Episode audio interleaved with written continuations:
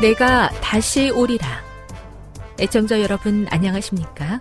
여기는 AWR 희망의 소리 한국어 방송입니다. 본 방송은 천국 복음을 온 세상에 전파하기 위해 제7일 안식일 예수 재림교회가 설립한 세계 방송망입니다. AWR 희망의 소리는 유럽, 라틴 아메리카, 아프리카, 러시아, 아시아의 방송망을 통해 전 세계에 복음을 전파하고 있습니다. AWR 아시아 희망의 소리 방송국은 한국어 방송을 매일 5시간씩 송출하고 있습니다. 희망의 소리 방송은 인터넷과 스마트폰을 통해서도 언제나 청취하실 수 있습니다. 들으실 수 있는 인터넷 주소는 awr.org입니다. 유튜브로는 awr 코리아로 검색하시면 됩니다. 이 시간 희망의 소리 한국어 방송과 함께 보람있고 유익한 시간 되시기 바랍니다. 내가 다시 오리라. 여기는 AWR 희망의 소리 한국어 방송입니다. 주파수 안내입니다. 괌에서 송출하는 우리 방송은 한국 표준시로 새벽 1시 30분에 11,955kHz로 새벽 2시 30분에 15,530kHz로 새벽 5시에 9,700kHz로 3회에 걸쳐 송출하고 있습니다. 스리랑카에서 송출하는 우리 방송은 한국 표준시로 새벽 4시에 9,765kHz로 우즈베키스탄에서는 밤 9시에 15,530kHz로 타지키스탄에서는 밤 9시에 15,515kHz로 각각 1시간씩 방송하고 있습니다. 애청자 여러분의 많은 청취 바랍니다.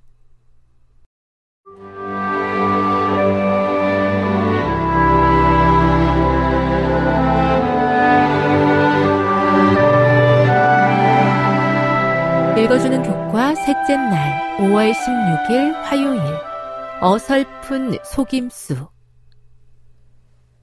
창조의 고유성을 파괴하려는 시도로 마귀는 어설픈 모조품을 도입했다. 놀랍게도 우리 중 일부조차 받아들인 모조품은 이런 것이다. 하나님은 창조의 가장 주된 원인이지만 생명을 존재하게 하는 데는 오랜 시간이 걸렸다. 진화는 그분이 사용하신 과정이었다. 이 접근법은 과학적 자료를 창세기의 기록과 조화시키려고 하는 것이다. 그것은 창조의 날이 길고 무한한 기간이며 지구의 수명이 수십억 년이라고 주장한다. 시편 33편 6절 9절과 히브리서 11장 3절을 읽어보라. 이 분명한 성경 말씀은 하나님이 세상을 창조하신 방법에 대해 무엇을 말하는가? 성경의 설명은 분명하다. 하나님께서 말씀하심에 이루어졌으며 명령하심에 견고히 섰도다. 시편 33편 9절. 믿음으로 모든 세계가 하나님의 말씀으로 지어진 줄을 우리가 아나니. 히브리서 11장 3절. 창세기 1장은 하나님께서 문자 그대로 24시간인 6일 동안 세상을 창조하시고 일곱째 날에 쉬셨다고 확증한다. 창세기 1장과 2장의 언어 구조는 다른 해석을 허용하지 않는다. 문자적인 6일 창조를 믿지 않는 학자들조차도 창세기 저자의 의도가 6일 창조를 알려주는 것이었음을 인정한다. 창세기 1장의 날에 해당하는 히브리어 단어는 요미다. 성경 전체에서 숫자가 요미라는 단어를 형용사로 수식할 때는 그 기간은 오직 24시간을 의미한다. 그것은 예외 없이 항상 24시간이다. 또 애초에 하나님께서 문자적인 6일 동안 세상을 창조하지 않으셨다면 제7일 안식일이 무슨 의미가 있는가? 왜 하나님께서 그런 것을 우리에게 명령하시겠는가? 6일 동안의 창조 주간이 없었다면 6일 동안의 창조에 대한 영원한 기념으로 안식일을 구별하는 것은 전혀 말이 되지 않을 것이다. 오랜 기간 동안의 창조를 받아들이는 것은 제7일 안식일의 필요성 그 자체를 무너뜨리는 것이다. 그것은 또한 성경의 진실성에 관해 심각한 질문을 제기한다. 사탄은 안식일을 공격함으로써 하나님의 권위의 핵심에 도전하고 있다. 6일 동안의 창조의 문자적인 실제를 부인하는 것보다 6일 동안의 창조를 기념하는 안식일을 파괴하는데 더 효과적인 것이 어디 있겠는가? 오늘날 기독교인을 포함하여 많은 사람들이 제7일 안식일을 무시하는 것은 놀라운 일이 아니다.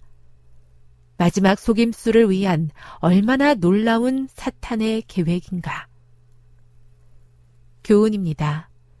사탄은 어설픈 속임수로 온 세상을 기만하고 있지만 창세기의 언어 구조와 안식일은 창조가 6일 동안 이루어진 것임을 분명하게 밝혀주고 있다. 묵상. 말씀 한마디로 모든 것을 창조하실 수 있는 하나님께서도 일주일을 기다리시면서 창조의 모든 과정을 진행하신 것은 우리에게 무엇을 생각하게 합니까? 적용. 하나님의 말씀을 주어진 그대로 따르기보다는 자신이 옳다고 생각하는 대로 따르려고 하는 경향이 있지는 않습니까? 이것에는 어떤 문제가 있을까요? 영감의 교훈입니다. 안식일 계명을 없애고자 노력을 다한 사탄. 제7일을 사람이 쉬는 날로 구별된 것은 창조 사업을 기념하기 위함이었다. 안식일은 살아계신 하나님을 존재의 근원이시오 존경과 예배의 대상으로서 사람들의 마음에 항상 기억하게 하기 위해 고안된 것이다. 사탄은 사람들이 하나님께 대한 충성을 버리게 하고 그 율법을 준수하지 못하도록 애를 쓰면서 특별히 하나님이 창조주의심을 드러내는 그 계명을 없애고자 온갖 노력을 다했다. 살아남는 이들 330 자신의 뜻을 따르다가 주님의 뜻을 분명하게 분별하지 못할 때가 있습니다. 제 마음을 지도하셔서 거짓과 진실이 뒤섞인 세상 속에서 인간의 이해나 방법을 따르지 않고 영원한 복음을 주시는 창조주 하나님을 따르게 하옵소서.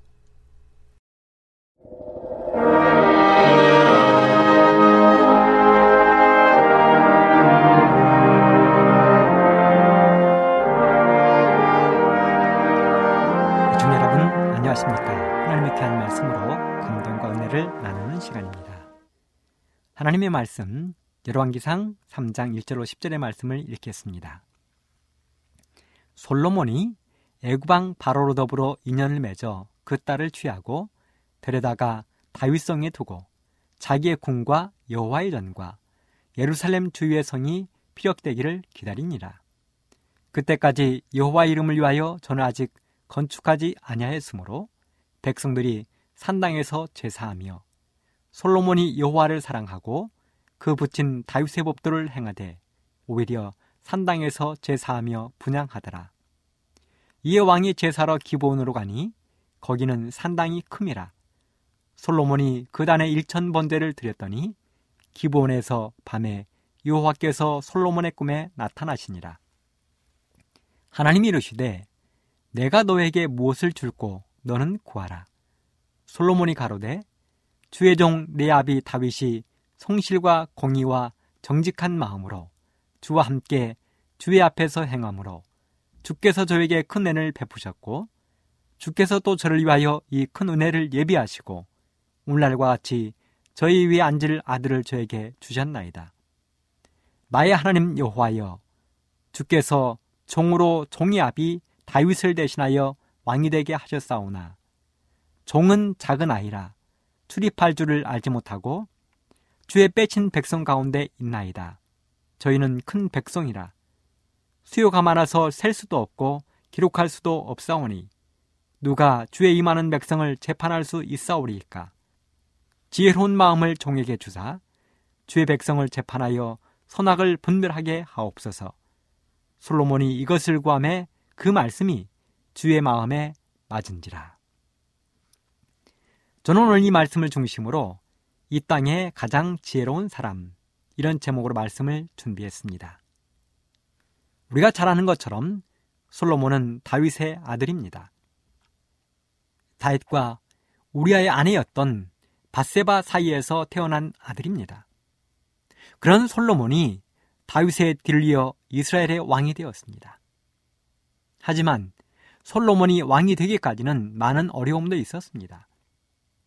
그에게는 성질도 고약하고 권세욕이 가득한 형들이 많았습니다. 다윗의 큰아들이었던 암노는 자기의 이복 노위를 겁탈하였다가 셋째 아들 압살롬에게 암살을 당했습니다. 둘째는 길라압이었으며 셋째는 그 유명한 압살롬입니다.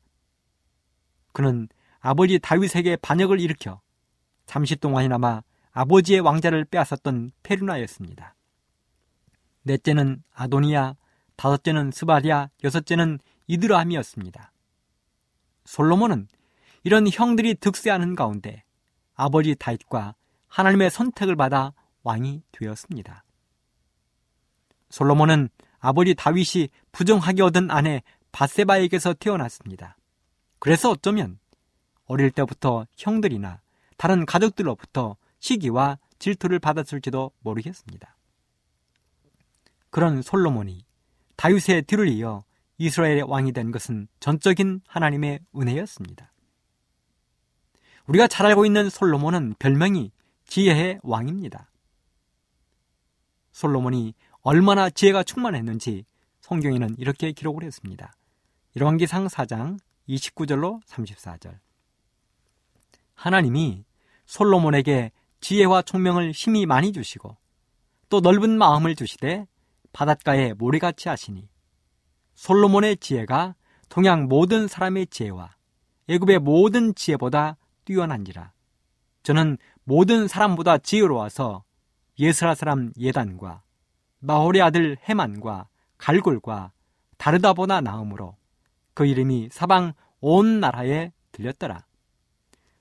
저가 잠언 삼천을 말하였고 그 노래는 일천 다섯이며 저가 또 초목을 논하되 레바논 백향모로부터 담에 나는 우슬초까지 하고 저가 또 짐승과 새와 기어 다니는 것과 물고기를 논한지라 모든 민족 중에서 솔로몬의 지혜의 소문을 들은 천하 모든 왕 중에서 그 지혜를 들으러 왔더라. 구약 성경에 보면 솔로몬의 잠언이 나오지요. 읽으면 읽을수록 우리는 그의 지혜에 탄복하게 됩니다. 전도서가 있지요. 저는 특별히 전도서 12장의 말씀을 좋아하는데 한 말씀 한 말씀에 숨겨진 보석 같은 말씀들은 솔로몬이 아니었다면 이 땅이 없을 진귀한 말씀들입니다. 여러분 아가서를 읽어 보셨습니까? 이 땅에 어느 문학가가 그런 아름다운 사랑 이야기를 쓸 수 있겠습니까? 그리고 아가서에 등장하는 단어들 하나하나를 살펴보십시오. 솔로몬이 아니면 생각해낼 수도 없는 말들이 마치 구슬깨미에서 구슬 나오듯 줄줄줄 등장하고 있는 것입니다. 거기다 솔로몬은 시도 잘 써서 시편에 보면 심심치 않게 솔로몬의 시들이 등장하고 있습니다. 그래서 성경은 말하기를 솔로몬의 지혜는 동양의 모든 사람과 애굽의 모든 지혜보다 뛰어나다고 했습니다. 솔로몬은 잠언 3천을 이야기했습니다. 우리는 하나 말하기도 어려운데 3천을 이야기했습니다. 노래도 1천 다섯을 지었습니다. 아마도 솔로몬이 오늘날 태어났다면 그는 최고의 음악 작사가요, 작곡자가 되어서 온 세상에 그 이름을 날렸을 것입니다. 그는 식물에 대한 박사였습니다. 나무 이름들, 풀 이름들, 쓰임새 모르는 것이 없었습니다. 그는 동물 박사이기도 했습니다. 솔로몬에 가면 해결되지 않은 궁금증이 없었습니다. 한마디로 말하면 만물 박사요, 걸어다니는 종합 백과 사전이었습니다. 그래서 솔로몬의 이런 지혜 소문을 듣고 천하의 왕들이 그를 만나러 먼 길을 달려온 것입니다. 도대체 솔로몬은 어떤 사람이었길래 이러한 지혜를 얻을 수 있었을까요? 우리는 그 대답을 성경을 통해서 찾아볼 수 있습니다. 솔로몬은 아버지 다윗의 말년에 기름 부음을 받고 왕이 되었습니다. 그리고 아버지 다윗은 즐겁고 기쁜 마음으로 아들 솔로몬에게 왕의 자리를 내어 주었습니다. 왜 다윗은 위로 여러 형들이 있음에도 불구하고 부적절한 관계를 통해서 얻은 바세바의 아들 솔로몬을 왕으로 선택했을까요? 그렇습니다. 솔로몬은 다른 아들들에 비하여 총명하고 품성이 고왔습니다. 하나님을 두려워하고 섬기기를 좋아했습니다. 깨끗했습니다. 앞에서도 언급했지만 그의 형들은 서로 죽이고 권력을 탐했습니다. 다윗은 아들들 문제로 한없이 괴롭고 힘든 시간을 보내야 했습니다. 그런데 솔로몬은 달랐습니다. 기품이 있고 온화했습니다. 사람들을 귀히 보았습니다. 그래서 다윗은 어린 솔로몬에게 기름을 부어 자신의 뒤를 이어 이스라엘의 왕으로 선택한 것입니다. 그리고 솔로몬은 이러한 아버지 다윗의 기대를 저버리지 않았습니다. 그러면 우린 여기서 솔로몬이 지혜의 왕이 될 수밖에 없었던 이유를 찾아보아야 하겠습니다. 첫째는 솔로몬은 아버지 다윗의 유언에 충실한 생애를 살았습니다. 사무엘하 23장 1절 4절. 이는 다윗의 마지막 말이라 이세 아들 다윗이 말하며 높이 올리운 자 야곱의 하나님에게 기름 부음 받은 자 이스라엘의 노래 잘하는 자가 말하도다. 여호와의 신이 나를 빙자하여 말씀하시며 그 말씀이 내 혀에 있도다. 이스라엘의 하나님이 말씀하시며 이스라엘의 바위가 내게 이루시기를 사람을 공의로 다스리는 자 하나님을 경외함으로 다스리는 자여 저는 돋는 해 아침빛 같고 구름 없는 아침 같고 비 후의 광선으로 땅에서 우미 돋는 새풀 같으니라 하시도다. 솔로몬의 아버지 다윗은 젊은 날 사울 왕이 나라를 다스리는 모습을 옆에서 많이 지켜보았습니다. 비록 관계가 껄끄럽고 소원한 장인과 사위의 관계였지만 그는 때로는 가까이에서 사울을 지켜본 것입니다. 또 때로는 멀리 서서 사울 왕이 나라를 다스리는 모습을 보고 많이 배운 것입니다. 그리고 다윗은 생각했을 것입니다. 아, 저것은 배워도 되겠구나. 아, 저것은 절대로 하면 안 되겠구나. 그리고 자신이 서른 살의 왕이 되어서 40여 년을 직접 통치했습니다. 그래서 다윗은 사울왕과 자신의 경험을 통해서 그는 아들에게 해주고 싶은 이야기가 무지무지 많았습니다. 그런 다윗이 요약하고 또 요약해서 해준 첫 번째 이야기가 바로 사람을 공의로 다스리라는 것입니다. 여러분 그렇다면 공의가 무엇입니까? 사전에 보면 공의란 공평하고 의로운 도의, 선악의 제대를 공평하게 하는 하나님의 적극적인 품성이라고 기록했습니다. 쉽게 이야기해 보자면 죄를 지었으면 그 죄에 상응한 벌을 받고 착한 일을 하면 거기에 대한 상을 받는 것입니다. 우리는 하나님을 부를 때 공의의 하나님이라고 부르지요. 이 말이 무슨 말입니까? 신명기 32장 4절에 보면 그가 하신 일이 완전하고 그의 모든 길이 정의롭고 진실하고 거짓이 없으신 하나님이시니 공의로우시고 바르시도다. 그렇습니다. 하나님이 하시는 모든 일은 공의 곧 공평하신 것입니다. 그래서 아담과 하와가 죄를 지었을 때 하나님은 공의의 하나님은 죄의 값으로 사망을 선언하셨습니다. 그리고 사람을 살리는 조건으로 하나님이셨던 예수님이 목숨을 받으신 것입니다. 하지만 하나님은 공의의 하나님만 되시는 것이 아닙니다. 사랑의 하나님도 되시는 것입니다. 그리하여 죄로 인하여 죽을 수밖에 없었지만 사랑의 하나님께서 구원의 길도 우리에게 열어주신 것입니다. 이런 하나님에 대하여 너무도 잘 알고 있는 다윗은 아들 솔로몬에게 이야기했습니다. 사람을 다들 때는 공의로 다스리라고. 즉, 정확하게 재판하라는 것입니다. 구분 재판을 하지 말라는 것입니다. 자신의 생각과 뜻대로 하지 말고 모든 것을 공평하고 정확하게 하라는 것입니다. 그리고 두 번째로는 하나님을 경외함으로 다스리라는 부탁을 했습니다.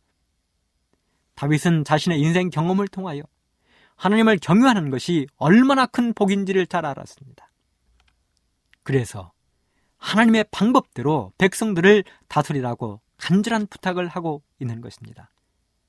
그래서 그런지 솔로몬은 자신의 인생 말년에 이런 귀한 부탁을 전도서에 남겼습니다. 전도서 12장 13절.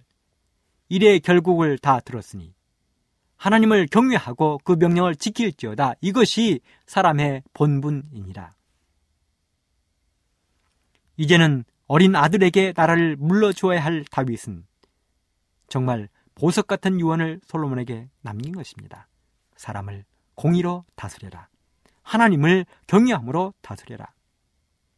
그렇게만 하면 저는 돋는 해 아침빛 같고 구름 없는 아침 같고 비 후의 광선으로 땅에서 우미 돋는 새풀 같을 것이라고 솔로몬은 이야기했습니다. 거기다 더하여 다윗은 죽음의 자리에서 마지막 유언을 한번더 했습니다. 열왕기상 2장 1절로 3절. 다윗이 죽을 날이 임박함에 그 아들 솔로몬에게 명하여 가로되 내가 이제 세상 모든 사람의 가는 길로 가게 되었노니 너는 힘써 대장부가 되고 너희 하나님 여호와의 명을 지켜 그 길로 행하여 그 법률과 계명과 율례와 증거를 모세 율법에 기록된 대로 지키라. 그리하면 네가 무엇을 하든지 어디로 가든지 형통할지라. 이런 다윗의 유언에 비추어 보면 다윗이 솔로몬을 얼마나 하나님의 백성으로 키우고 싶었는지에 대한 열망을 볼 수가 있습니다. 여러분, 부모가 자녀들에게 물려줄 수 있는 최고 유산이 무엇이라고 생각하십니까? 오늘 그 질문에 대한 정답을 다윗이 주고 있는 것입니다. 물론 다윗은 지금 아들 솔로몬에게 왕의 자리를 물려주고 있습니다. 이거보다 더 큰 유산이 어디 있겠습니까? 우리는 그렇게 생각할 것이고 맞는 이야기입니다. 그러나 성경에 기록된 다윗의 유언들을 자세히 살펴보면 지금 다윗이 솔로몬에게 말하고 싶은 중심 요지가 무엇인지 우리는 금방 깨달을 수 있습니다. 다윗의 중심 요지는 바로 하나님 안에서입니다. 하나님 안에서 하라는 것입니다. 다윗은 솔로몬을 자신의 마지막 침상에 앉혀놓고 말합니다. 내가 이제 세상 모든 사람의 가는 길, 죽음의 길로 가게 되었구나. 그래서 내가 너에게 부탁하고 싶은 한 가지가 있는데, 너는 힘써 대장부가 되어라. 그리고 너희 하나님 여호와의 명령을 잘 지켜 그 길로 행하고 그 법률과 계명과 율례와 증거를 모세의 율법에 기록된 대로 지키라. 그리하면 네가 무엇을 하든지 어디로 가든지 모든 것에 형통할 것이다.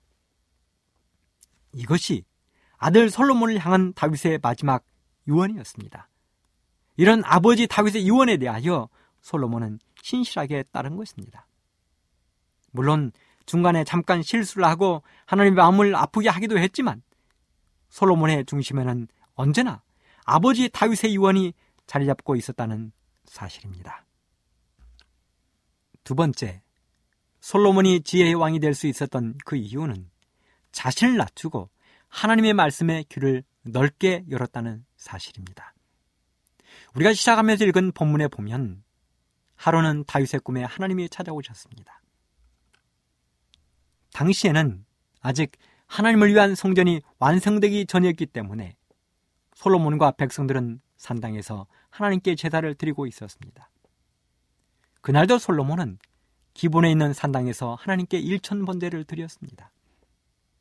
아마도 솔로몬은 아버지 다윗의 뒤를 이어 왕이 된 다음에 자신의 신하들과 함께 가장 먼저 희생 제물을 드림으로 하나님의 뜻대로 나라를 다스리겠다는 결심을 한 것처럼 보입니다. 이런 솔로몬의 모습이 얼마나 이뻐 보였을까요? 오늘날도 미국의 대통령들은 취임식 때 성경에 손 얹고 취임 선서를 하지요. 물론 많은 부분이 형식적으로 흘러버린 것처럼 보이기는 해도 그러나 그 정신만큼은 분명 칭찬받을 만한 일이라고 생각을 합니다. 솔로몬이 그렇게 일천 번제를 드리고 피곤하여 잠을 자던 밤에 하나님이 솔로몬의 꿈에 찾아오셨습니다. 솔로몬은 꿈에 하나님을 보았습니다. 얼마나 행복하고 기뻤을까요? 그런데 꿈에 나타나신 하나님께서 솔로몬에게 선물까지 가지고 오신 것입니다. 그런데 그 선물은 특별히 정해진 것이 아니라 그것보다 더욱 귀하고 값진 것이었습니다. 여러분, 백지수표라고 들어보셨습니까? 백지수표. 백지수표란 수표를 발행하는 사람의 이름과 도장 이외의 다른 사항들은 전부나 일부를 비워둔 것을 백지수표라고 부릅니다. 백지수표는 아무나 받는 것이 아닙니다. 그리고 아무나 발행하는 것도 아닙니다. 그런데 하늘의 하나님께서 솔로몬에게 바로 백지 수표를 들고 오셨습니다. 열왕기상 3장 5절에 보면 하나님이 이르시되 내가 너에게 무엇을 줄고 너는 구하라. 아우, 그날 밤 솔로몬은 얼마나 떨리고 행복했을까요? 여러분이라면 어떻게 하셨겠습니까? 이럴 줄 알았으면 평소에 뭐라도 하나 생각해 놓았으면 좋았을 것인데요. 분명한 것은 솔로몬에게도 하나님이 뜬금없이 찾아오셨다는 것입니다. 예고하고 찾아오지 않으셨습니다. 솔로몬도 무척 당황했을 것입니다. 그 하나님께서 솔로몬에게 백지수표를 내미셨습니다. 내가 너에게 무엇을 줄고 너는 구하라. 하나님이 여러분에게 물으셨습니다. 내가 너에게 무엇을 줄고 구하라. 뭐라고 대답하시겠습니까?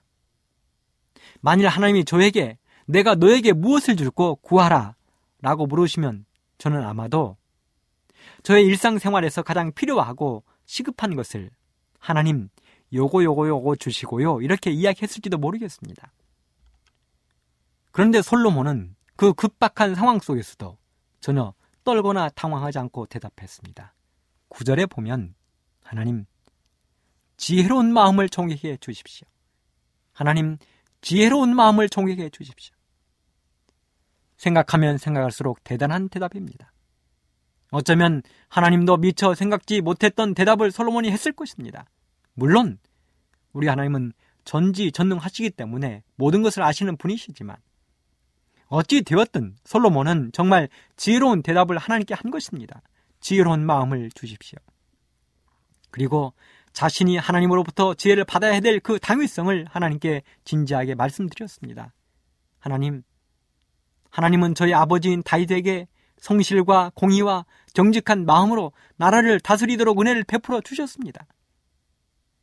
그런 하나님 당신이 오늘 저에게도 은혜를 베풀어 왕의 자리에 앉게 하셨습니다. 그런데 하나님, 저는 아직 작은 아이입니다. 그래서 출입하는 것도 낯설고 힘이 듭니다. 백성들은 또 너무도 많습니다. 이 많은 백성들 제가 어떻게 재판하고 다스리겠습니까? 그러니 하나님 저에게 이 모든 일을 잘 처리할 수 있도록 지혜를 주시면 감사하겠습니다. 그래서 솔로몬은 하나님이 내미신 백주 수표에 지혜라고 썼습니다. 생각나는 것들도 무수히 많았지만 지혜라고 썼습니다. 생각해 보십시오. 가장 쓰고 싶은 것이 있었다면 오래오래 건강하게 아니겠습니까? 오래오래 건강하게. 하지만 솔로몬은 일말의 망설임도 없이 지혜라고 썼습니다. 하나님으로부터 오는 지혜라고 썼습니다. 그리고 하나님께 제출했습니다. 그랬더니 하나님이 보시고 이렇게 말씀하셨습니다. 이런기상 3장 11절로 14절. 네가 이것을 구하도다. 자기를 위하여 수도 구하지 아니하며 부도 구하지 아니하며 자기의 원수의 생명 멸하기를 구하지도 아니하고 오직 송사를 듣고 분별하는 지혜를 구하였은즉 내가 너의 말대로 하여 너에게 지혜롭고 총명한 마음을 주노니 너의 전에도 너와 같은 자가 없었거니와 너의 후에도 너와 같은 자가 일어남이 없으리라. 내가 또 너의 구하지 아니한 부와 영광도 너에게 주노니 내 평생에 열왕 중에 너와 같은 자가 없을 것이라. 네가 만일 너의 아비 다윗의 행함 같이 내 길로 행하며 내 법도와 명령을 지키면 내가 또 너의 날을 길게 하리라. 그렇습니다. 솔로몬은 지금 하나님이 원하시는 정답을 백지수표에 기록한 것입니다. 그래서 열왕기상 3장 10절에 보면 솔로몬이 이것을 구함에 그 말씀이 주의 마음에 맞은지라 하고 이야기했습니다. 하나님의 마음에 꼭 들었다는 것입니다. 여러분은 어떻습니까? 여러분의 자녀들이, 친구들이, 학생들이 마음에 쏙 드는 대답을 하면 어떻게 하십니까? 하나라도 더 챙겨주고, 없는 것도 만들어주고 싶지 않습니까? 지금 우리 하나님의 심정이 그렇습니다. 너무도 마음에 쏙 드는 대답을 한 솔로몬에게 하나님이 이것저것 챙겨주고 싶었습니다. 그래서 하나님이 챙겨주신 것이 무엇입니까?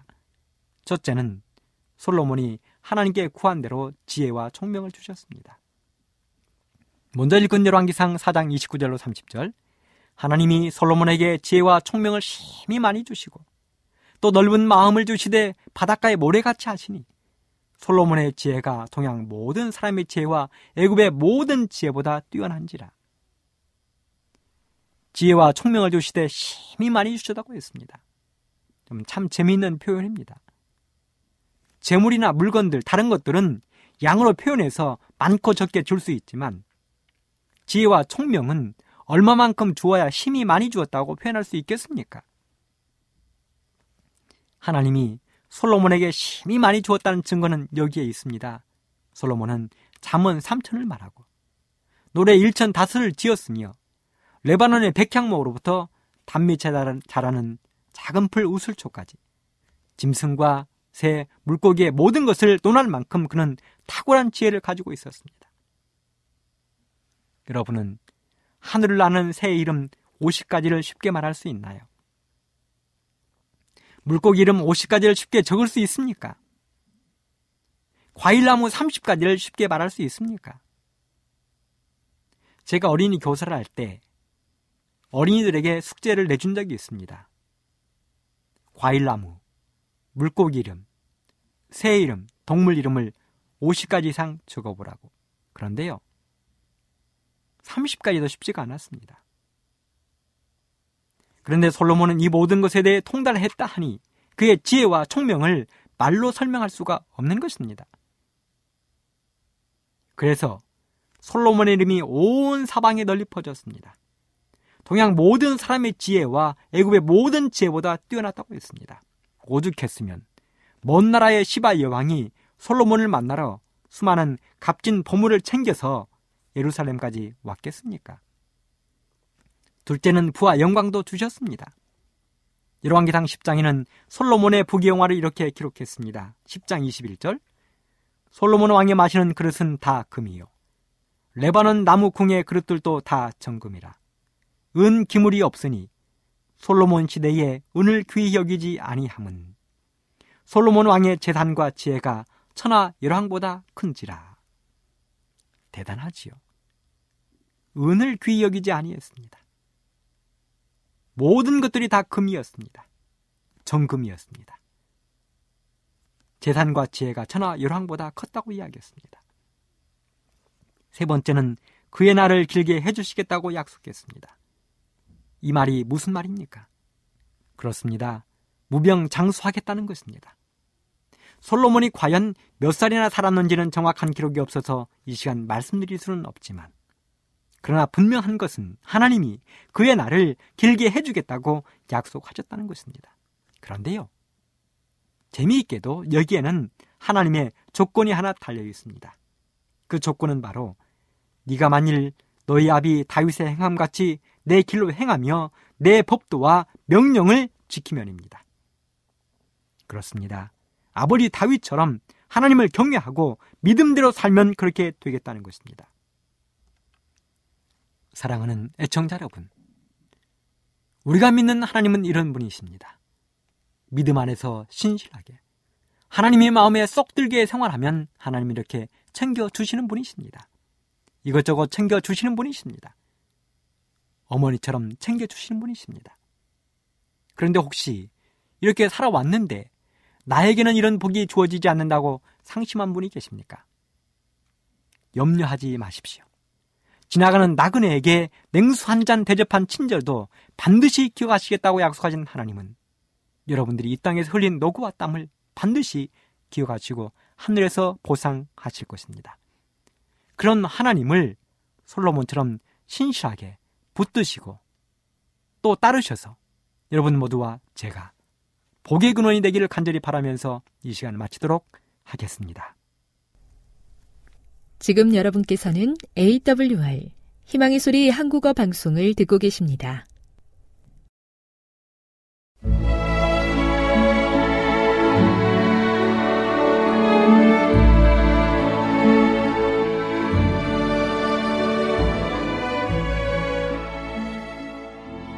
애청자 여러분 안녕하십니까? 명상의 오솔길의 유병숙입니다. 이 시간은 교회를 사랑하시고 돌보시는 하나님의 놀라운 능력의 말씀이 담긴 엘렌지 화이처 교회 증언 1권을 함께 명상해 보겠습니다. 동부의 사업 그러나 바로 이런 사람이 교활하고 사업상 거래에서 지나치게 속인다. 그들의 열매는 좋지 않다. 그들의 말과 행실은 그릇되다. 그럼에도 불구하고 그들은 그들의 가련하고 곤고한 상태에 대하여 눈이 멀어 있는 것 같다. 나는 다음의 성경절이 이처럼 기만에 빠져 있는 사람에게 해당되는 것임을 보았다. 나더러 주여 주여 하는 자마다 천국에 다 들어갈 것이 아니요 다만 하늘에 계신 내 아버지의 뜻대로 행하는 자라야 들어가리라. 그날에 많은 사람이 나더러 이르되 주여 주여 우리가 주의 이름으로 선지자 노릇하며 주의 이름으로 귀신을 쫓아내며 주의 이름으로 많은 권능을 행치 아니하였나이까 하리니 그때 내가 저희에게 밝히 말하되 내가 너희를 도무지 알지 못하니 불법을 행하는 자들아 내게서 떠나가라 하리라. 여기에 사람의 마음에 영향을 미칠 수 있는 가장 큰 기만이 있다. 이 사람들은 그들이 그릇됨에도 불구하고 옳다고 믿는다. 그들은 그들의 신앙생애에서 큰 일을 하고 있다고 생각한다. 그러나 예수님께서는 마침내 그들의 독선적인 허울을 벗겨버리시고 그들의 모든 잘못과 신앙적 성격의 결함에 나타난 그들 자신의 참모습을 생생하게 제시해 주신다. 그들은 그들의 부족을 채우기에 너무 늦은 때에 그 부족을 발견한다. 하나님께서는 그 잘못을 교정할 수단을 제공해 주셨다. 그러나 잘못한 사람이 자신의 판단을 따르고 하나님께서 그들을 교정하기 위하여 정해주신 수단을 멸시하고 진리와 연합하지 않은 길을 택하면 그들은 위에 인용한 우리 주님의 말씀에 의하여 묘사된 위치에 놓일 것이다. 하나님께서는 한 백성을 불러내어 하나로 서고 연합하고 같은 것을 말하도록 준비시키셔서 그리스도께서 당신의 제자들을 위하여 하신 기도가 이루어지게 하신다. 내가 비옵는 것은 이 사람들만 위함이 아니요. 또 저희 말을 인하여 나를 믿는 사람들도 위함이니 아버지께서 내 안에 내가 아버지 안에 있는 것 같이 저희도 다 하나가 되어 우리 안에 있게 하사 세상으로 아버지께서 나를 보내신 것을 믿게 하옵소서. 하나님께서 매우 적은 사람, 바로 흩어져 있는 자와만 함께 계신다고 믿는 적은 무리가 끊임없이 일어나고 있다. 그러나 그 무리의 역량은 하나님의 종이 세워놓은 것을 무너뜨리고 흩어버리는 것이다. 무엇인가 새로운 것을 끊임없이 보고 믿기를 원하는 들뜬 마음을 가진 자가 어떤 자는 이곳에서 어떤 자는 저곳에서 계속해서 일어나고 있는데 그들은 모두 원수를 위하여 특별한 일을 하면서도 진리를 가지고 있노라고 주장한다. 그들은 하나님께서 인도하셔서 번영케 하시고 그 사람을 통하여 당신의 위대한 사업을 하고 계시는 백성과 분리되어 서 있다. 그들은 안식일 준수자의 단체가 세상과 같이 되어가고 있다는 염려를 끊임없이 표명하고 있다. 그러나 그들 중 두 사람의 의견도 일치되는 경우가 거의 없다. 그들은 흩어지고 혼란한 상태에 있으면서도 하나님께서 특별히 그들과 함께 계신다고 생각할 만큼 스스로 속고 있다. 그들 중 어떤 사람은 그들 사이에 은사를 가지고 있노라고 공언한다. 그러나 그들은 이 은사의 역량과 가르침에 의하여 하나님께서 그분의 사업에 특별한 짐을 지워주신 자를 의심하고 어떤 부류의 사람을 조직에서 떠나게 하는 일을 한다. 하나님의 말씀에 따라 하나 되게 하고자 온갖 노력을 기울이며 셋째 천사의 기별 안에 굳게 서 있는 백성은 활동의 범위를 확장시키고 영혼들을 진리 안으로 모아들이고 있다는 이유로 의심을 받고 있다. 그들이 세상에 영향을 끼치고 있고 그들의 행동이 하나님께서 지상에서 특별하고 위대한 사업을 여전히 해 주시고 사람들을 불러내어 그리스도의 오심을 위하여 준비시켜 주시기를 기대하고 있음을 증거하기 때문에 그들을 세속적이라고 간주한다. 이 부류에 속한 자는 그들이 정말로 무엇을 믿고 있는지 또한 그들의 믿음의 이유가 무엇인지 알지 못한다. 그들은 언제나 배우고 있지만 결코 진리의 지식을 깨달을 수 없다. 한 사람이 거칠고 옳지 않은 견해를 가지고 일어나서 하나님께서 새롭고 영광스러운 빛을 그에게 주어 보내었으므로 모든 사람이 그가 제시하는 것을 믿어야 한다고 주장한다. 믿음을 확립하지 못하고 조직에 순종하지 않으면서 그들을 붙들어줄 다치 없이 떠돌아다니는 몇 사람이 그 교훈의 바람을 받아들인다. 그의 빛은 세상이 그를 싫어하여 돌아서고 그를 미워하게 하는 그런 방법으로 비친다. 그러면서도 그는 참남되게도 자신을 그리스도의 편에 두고 세상이 그리스도를 미워한 것과 똑같은 이유로 그를 미워한다고 주장한다. 또 다른 한 사람이 일어나서 하나님의 인도를 받았다고 주장하면서 사탄의 큰 오류의 걸작품 중의 하나인 악인의 부활을 부인하는 이단서를 옹호한다. 또 다른 사람은 미래의 시기에 대한 오류의 견해를 받아들인다. 다른 한 사람은 열렬하게 미국식 의상을 주장한다. 그들은 모두 완전한 신앙의 자유를 원하고 각각 다른 사람들과 독립된 행동을 한다. 그러면서도 그들은 하나님께서 특별히 그들과 함께 일하고 계신다고 주장한다. 오늘은 하나님의 놀라운 능력의 말씀이 담긴 엘렌지 화이처 교회 증언 1권을 함께 명상해 보았습니다. 명상의 오솔길이었습니다.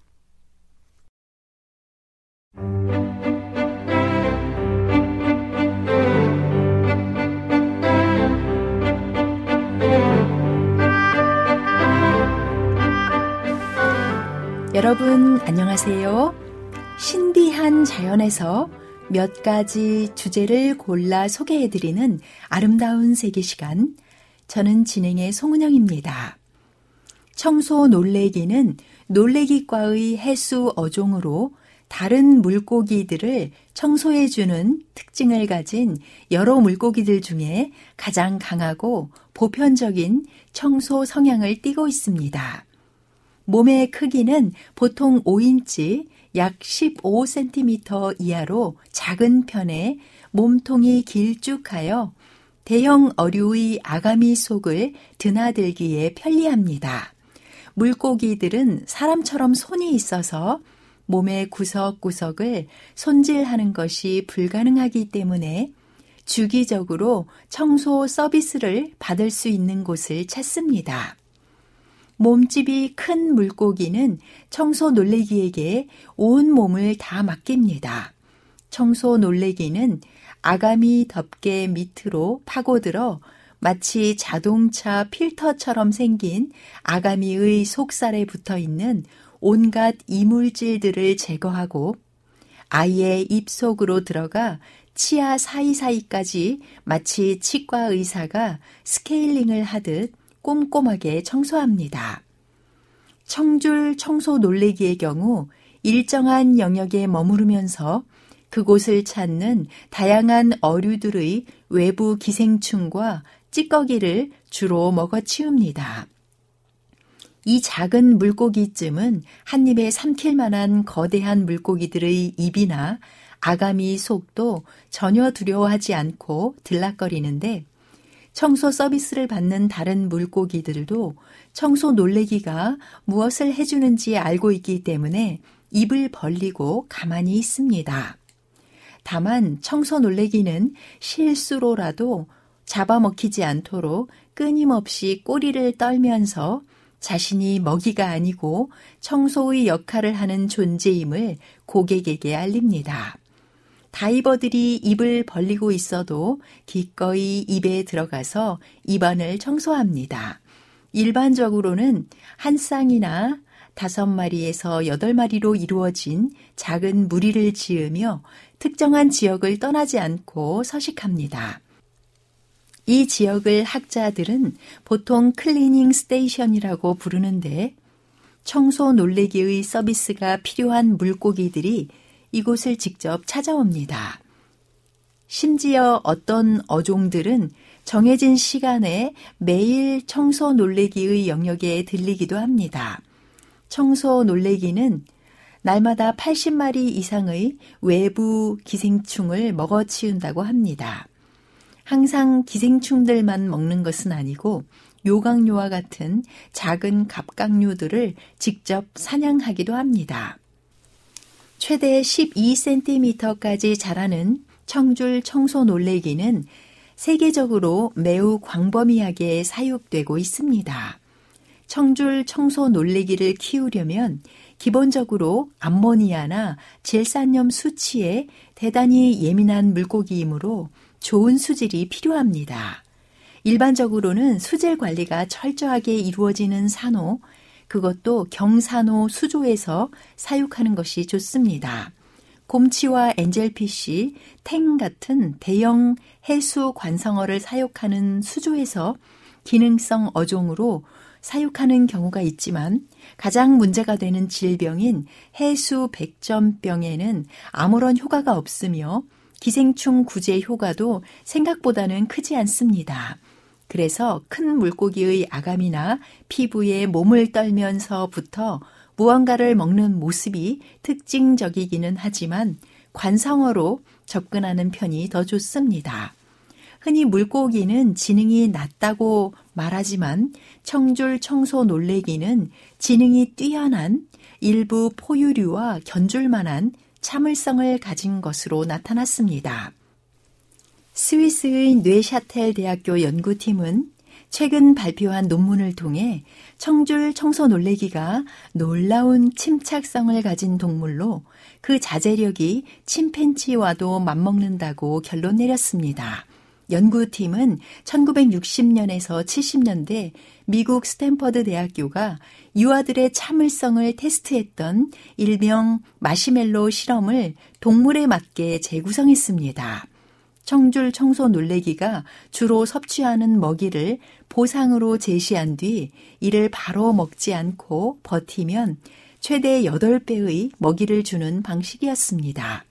그 결과 청줄 청소 놀래기는 눈앞에 놓인 먹이를 먹지 않고 최장 8분을 견뎌냈습니다. 실험 관계자는 청줄 청소 놀래기가 보여준 자제심은 상어보다 뛰어나며 침팬지나 개에 버금간다며 이는 머리가 나쁘다고 알려진 작은 물고기들이 사실은 놀라운 지능을 가졌음을 시사한다고 말했습니다. 동물들은 본능적으로 눈 앞에 놓인 먹이를 곧바로 먹어 치우려 합니다. 기다릴 경우 보다 큰 보상이 주어진다고 해서 참고 견디는 동물은 의외로 많지 않습니다. 그동안 알려진 자제력이 뛰어난 동물은 원숭이와 개, 고양이, 쥐 등 포유류와 까마귀와 앵무새, 비둘기 등의 일부 조류이며 해양 생물 중에서는 갑오징어나 문어 등 두 종류가 뛰어난 인내심을 가졌고 이들은 모두 지능이 뛰어난 동물군에 속합니다. 연구팀은 청줄 청소 놀래기가 더 큰 보상을 기다린 주된 이유가 평소 먹이 활동과 연관되었다고 추측했습니다. 이들에게 중요한 건 먹이의 질이 아니라 양이라는 것이 연구팀의 결론입니다.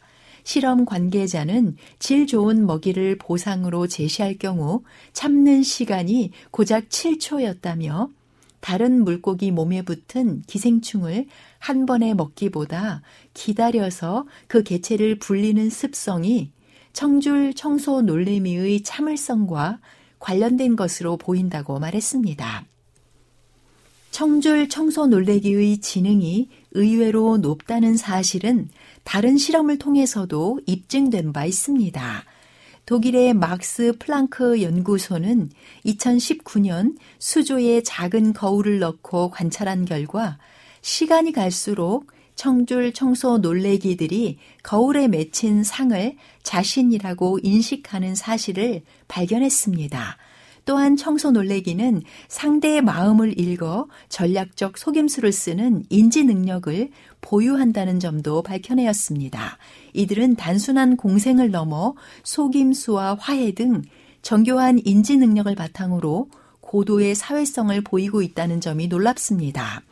어류학자 조너선 벨컴의 책 물고기는 알고 있다를 보면 자신의 평판을 신경 쓰는 청소부 물고기와 고객의 공생 관계를 신뢰에 기반을 둔 장기적 관계, 범죄와 처벌, 까다로움, 관중의식, 평판, 아첨을 포함한 복잡한 시스템이라 평가했습니다.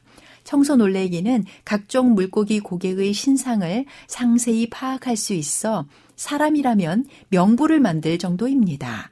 청소 놀래기는 100마리가 넘는 고객의 신원뿐만 아니라 서비스를 제공한 시간까지 기억해서 최근 뜸했던 고객을 먼저 청소해주는 경향이 있습니다. 왜냐하면 이들 몸에는 기생충이 득실거릴 가능성이 더 높기 때문입니다. 청소 놀래기는 사실 기생충보다 고객의 점막을 더 좋아합니다. 그런데 청소부가 자신의 점액을 뜯어 먹으면 고객은 통증을 느껴서 다시는 청소 놀래기를 찾지 않을 것입니다. 그래서 점액을 먹기 전에 배 지느러미와 가슴 지느러미를 마사지 해줍니다. 이 마사지는 고객을 다시 찾아오게 만드는 전략으로 사용됩니다. 또한 청소 놀래기는 사람을 겁내지 않지만 붙잡혀 목숨을 잃을 뻔한 기억을 11달이나 지속적으로 가지고 있었습니다. 시편 43편 8절에는 우리가 종일 하나님을 자랑하였나이다. 우리는 하나님의 이름에 영원히 감사하리이다. 기록하고 있습니다. 사람은 물론 천연계의 동식물을 정교하게 창조하신 하나님의 이름을 자랑하지 않을 수 없습니다. 하나님의 능력에 오늘도 감사합니다. 지금까지 아름다운 세계였습니다. 여러분, 안녕히 계십시오.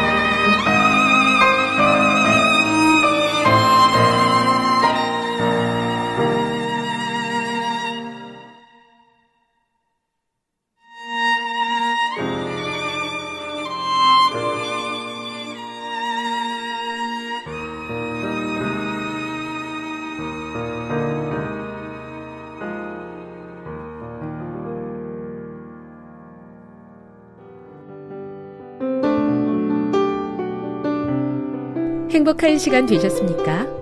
지금까지 여러분께서는 AWR 희망의 소리 한국어 방송을 청취하셨습니다. 방송을 청취하시고 문의를 원하시는 분은 우편번호 02461 대한민국 서울시 동대문구 이문로 1길 11 희망의 소리 방송부 앞으로 편지나 엽서를 보내주시거나 지역번호 02-3299-5296에서 8번으로 전화 주시기 바랍니다. 지금까지 함께 해주신 애청자 여러분들께 감사드립니다. 애청자 여러분, 다음 이 시간까지 하나님 안에서 늘 평안하십시오. 감사합니다. 내가 다시 오리라. 여기는 AWR 희망의 소리 한국어 방송입니다.